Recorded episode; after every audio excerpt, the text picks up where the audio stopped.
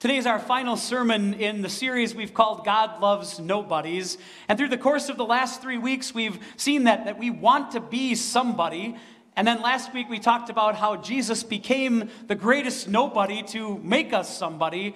And today, we want to see that that nobody who Jesus became is for everybody. We're going to see that in somebody that everybody probably considered a nobody, but God had some beautiful words for him through Jesus as they hung on the crosses.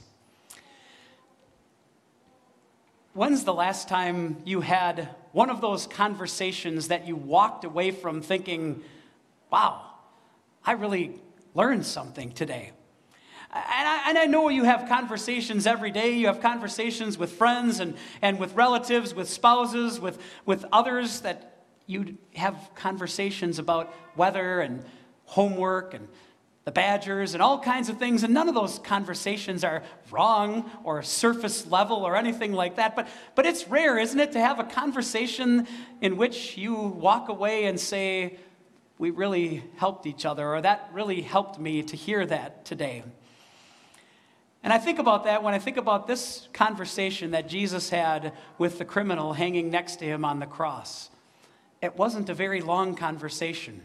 And yet, that conversation had such deep and profound meaning, not just for the, the, that criminal on the cross, but for you and me today. As we take a look at Jesus on that cross, looking to the world like a nobody, we get to see in his words that Jesus is a nobody for everybody. And we see it in two ways in both the words of the criminal on the cross as well as the words of Jesus himself. First of all, that Jesus remembers us. And then, secondly, he promises us paradise. I want you to listen again to Luke setting the stage for these beautiful words, this exchange between the criminal and Jesus, as he does so in the first few verses of Luke chapter 23 uh, in our text today. One of the criminals who hung there hurled insults at him Aren't you the Messiah? Save yourself and us. But the other criminal rebuked him. Don't you fear God, he said, since you are under the same sentence? We are punished justly, for we are getting what our deeds deserve. But this man has done nothing wrong. As we think about these criminals on the cross, I don't know how often, I couldn't put a percentage on it, when I see pictures of that first Good Friday, how many times it's just the cross of Jesus, and how many times it looks a little bit like the picture on the screen where there are actually three crosses pictured. I always appreciate photos like this because, or, or, renderings like that, because it reminds me, it helps me recall that Jesus wasn't alone as he was crucified. Reminds me of the truth of Isaiah's words written almost 700 years before Jesus was put to death when he wrote this he was numbered with the transgressors. That's what Jesus was on that cross, just a criminal like anyone else. I think it's interesting too, through, the, through history, uh, you may have heard that they're often called thieves, the thief on the cross, and that's certainly not necessarily a wrong translation, but the original Greek word for criminal means, it's a compound word that means evil works or an evil doer. Perhaps it's the Bible's way of just reminding us that these were not the best citizens that a country could have. And yet there's Jesus, numbered with the transgressors. Since there are three crosses on that hill that we call Golgotha on that Good Friday, I'd like to take each one of those crosses to symbolize something different as we walk through the story today, this, this sermon today. And the first thing I want to say is that the cross of the one criminal, the one we hear rebuke, or the one we hear mocking Jesus, we'll call that the cross of rejection. It's kind of amazing, isn't it? He actually admits or says that he believes that Jesus is the Messiah. Aren't you the Messiah? But he wasn't interested in what Jesus was offering. He wasn't interested in the forgiveness of sins. He wanted Jesus to come down from the cross and then get him down from the cross as well. And then what happens next is, is hard to believe. The other criminal, who Matthew's gospel tells us just moments earlier had been joining in on the mocking, rebukes the one across from him. Don't you fear God, he says. We are under the same sentence as someone who has done nothing wrong. It's almost as if he's overwhelmed to think, I am hanging on a cross with someone who doesn't deserve to be here.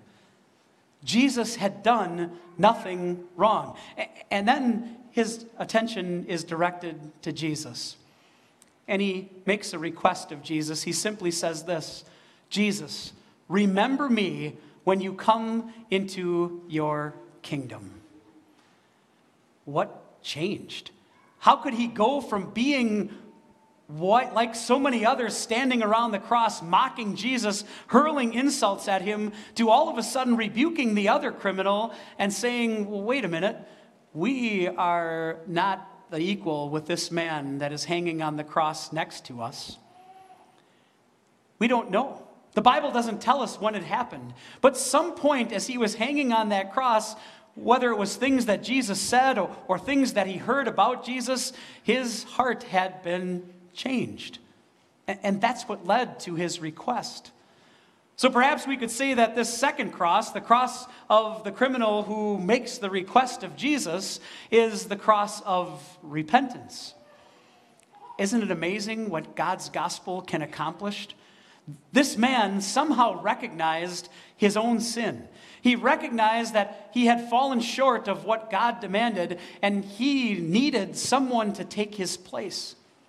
That amazing power of the gospel was at work even as Jesus was hanging on the cross.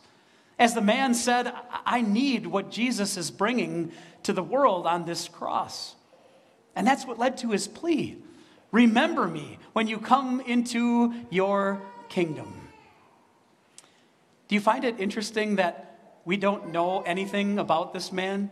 We're not told his name. We don't know anything about his background. We don't even know what crimes he had committed to have the sentence of death. But then I wonder if that's not purposeful, so that you and I can relate to that man hanging on the cross. Which one of us could say, Not me, I haven't committed any crimes. I've lived a life that's exemplary and, and perfect and, and honors God in, in all aspects. We can't. Oh, and maybe we could say, well, I've not done anything deserving crucifixion or capital punishment. And then the Apostle John reminds us that if we hate our brother or sister, even in our thoughts, then we're murderers. And then Jesus reminds us that when we look lustfully at others, that's committing adultery in our hearts we can't live up to God's holy demands. And as the Apostle Paul rightly said, the wages of our sin is death. That's our death that the criminal on the cross was suffering. And that's what makes it all the more amazing what Jesus says to him after he asks him to remember him. Got me to thinking this week a little bit about memory. And so I want you to talk to somebody close to you today about your memory, and I'll give you some parameters for that. I want you to think about your memory and put it on a scale of 1 to 10 10 being perfect you never forget anything and 1 being i have the worst memory that's ever existed and i want you to gauge your memory between those two parameters and then share with somebody what your number is and why you chose that number. I'll give you oh 30 45 seconds to do that. Go ahead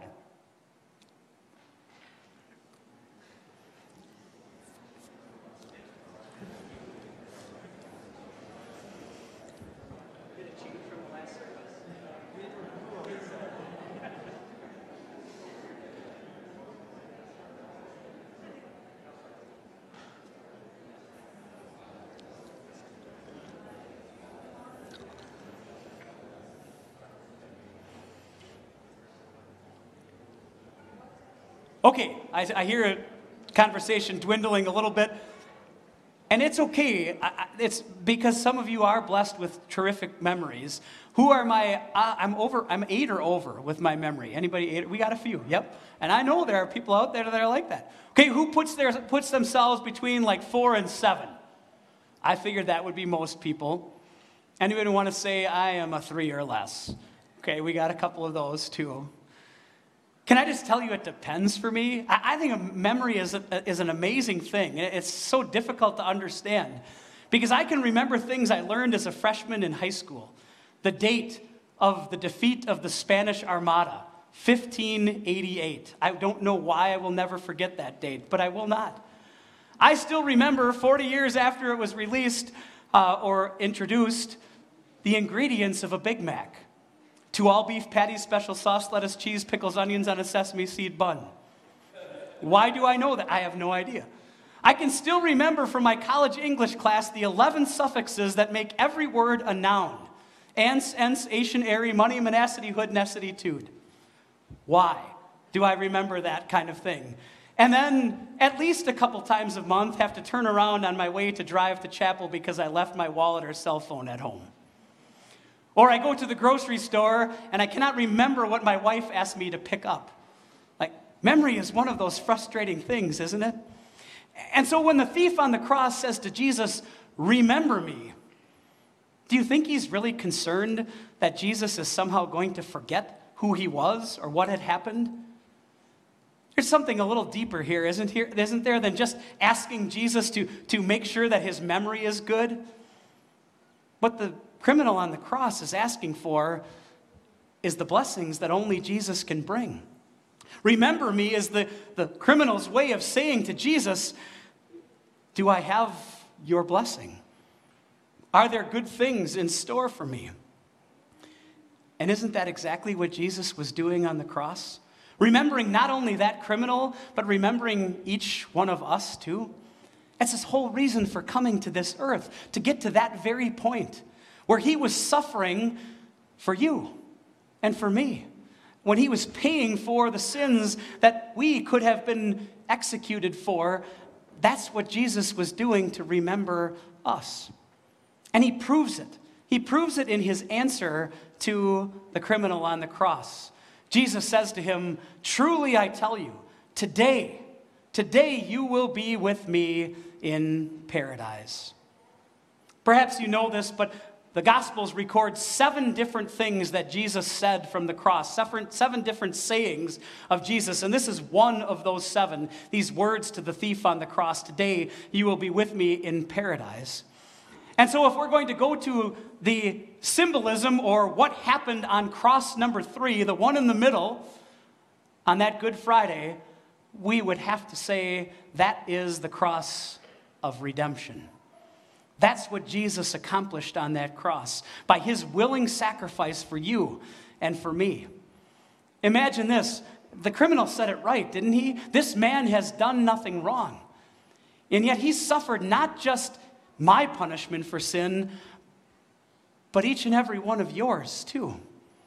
The sins of the entire world were piled on Jesus as he was on that cross. And, and maybe you remember one of the other things that Jesus said as he was hanging on the cross My God, my God, why are, have you forsaken me? It wasn't just the agony of the execution at a crucifixion that Jesus felt, he felt the very agony of hell in your place and mine. That's what Jesus did willingly. And that's how he could say to that criminal, Today, today you will be with me in paradise. Wait a minute, you might say, don't our bodies just go into the ground after we die? How could Jesus say today? Well, it was Solomon in Ecclesiastes who wrote this The body goes to the ground, the dust from which it came, and the spirit returns to God who gave it. In a very real way, Jesus could say to this criminal today, because his soul would go on living. And then at the last day, Jesus would join body and soul to live forever in that joy of eternity. What happened here on the cross, that exchange, as short as it was between Jesus and the criminal, is nothing short of amazing. And they're words that aren't meant to stop with that criminal. But those are words for each of us, too. Today, you will be with me in paradise. I want you to think about how those words, how that phrase brings you comfort and peace in your life every single day. No matter what frustration you're facing, what you're up against in this life, no matter how difficult school becomes and the tests that you have to take, no matter how much your health goes away, no matter how much finances are a frustration every single day, no matter what is going on, and each of us walked into this church today with different things happening in our hearts and in our lives, Jesus wants you to hear those words today.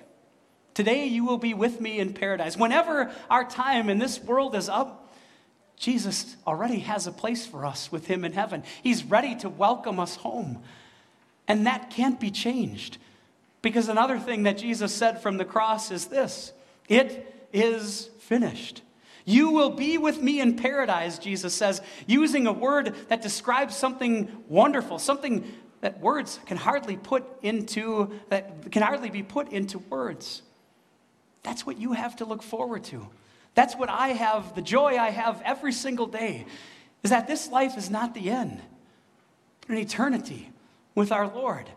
That's what Jesus has for us when he says, Today you will be with me in paradise few things to take away from our sermon today. Number one, Jesus subjected himself to the death of a criminal as he remembered each of us. Peter said it this way in his first epistle He himself bore our sins in his body on the tree. By his wounds we are healed. Number two, God changes our hearts to see Jesus as our only hope for salvation. The disciples said it this way in the book of Acts Salvation is found in no one else, for there is no other name given um, among mankind given to us by which we must be saved. And finally, number three, Jesus promises us that we will be with him in paradise. If you get a chance this week, just read the first six or seven verses of Revelation chapter 21 as the apostle, the apostle John describes what eternity is going to be like. I'll share just a bit of that with you, where he says he will wipe every tear from our eyes. There will be no more death or mourning or crying or pain, for the old order of things will have passed away. Paradise. What comes to your mind when you hear that word? Maybe you have an idyllic vacation spot that has the white sands and the blue water that you think of. Maybe it's a peaceful spot out in the woods where you just get to be alone with your thoughts. Whatever your paradise is, it's only a small picture of the paradise that's waiting for us. The original, in the original language, the word paradise means a garden. It means a beautiful place, a park, something like that. And, and I suppose you understand that that is why the Garden of Eden is often referred to as paradise, the place that God made for Adam and Eve that was ruined by the fall into sin. When I think of the word paradise, it, help, it leads me to think about the Apostle Paul. And, and in 2 Corinthians chapter 12, he tells us that he was privileged to be caught up to paradise. And he says there he saw inexpressible things, things that a person is not able to tell. That's what's waiting for you. This is the joy of heaven. We will be with our Lord, the one who was willing to sacrifice himself for us forever. Jesus remembers you, and Jesus promises you that paradise. And because he earned it for you on the cross, that's a promise you can count on. Amen. The peace of God, which passes all understanding, will guard and keep your hearts and minds in Christ Jesus. Amen.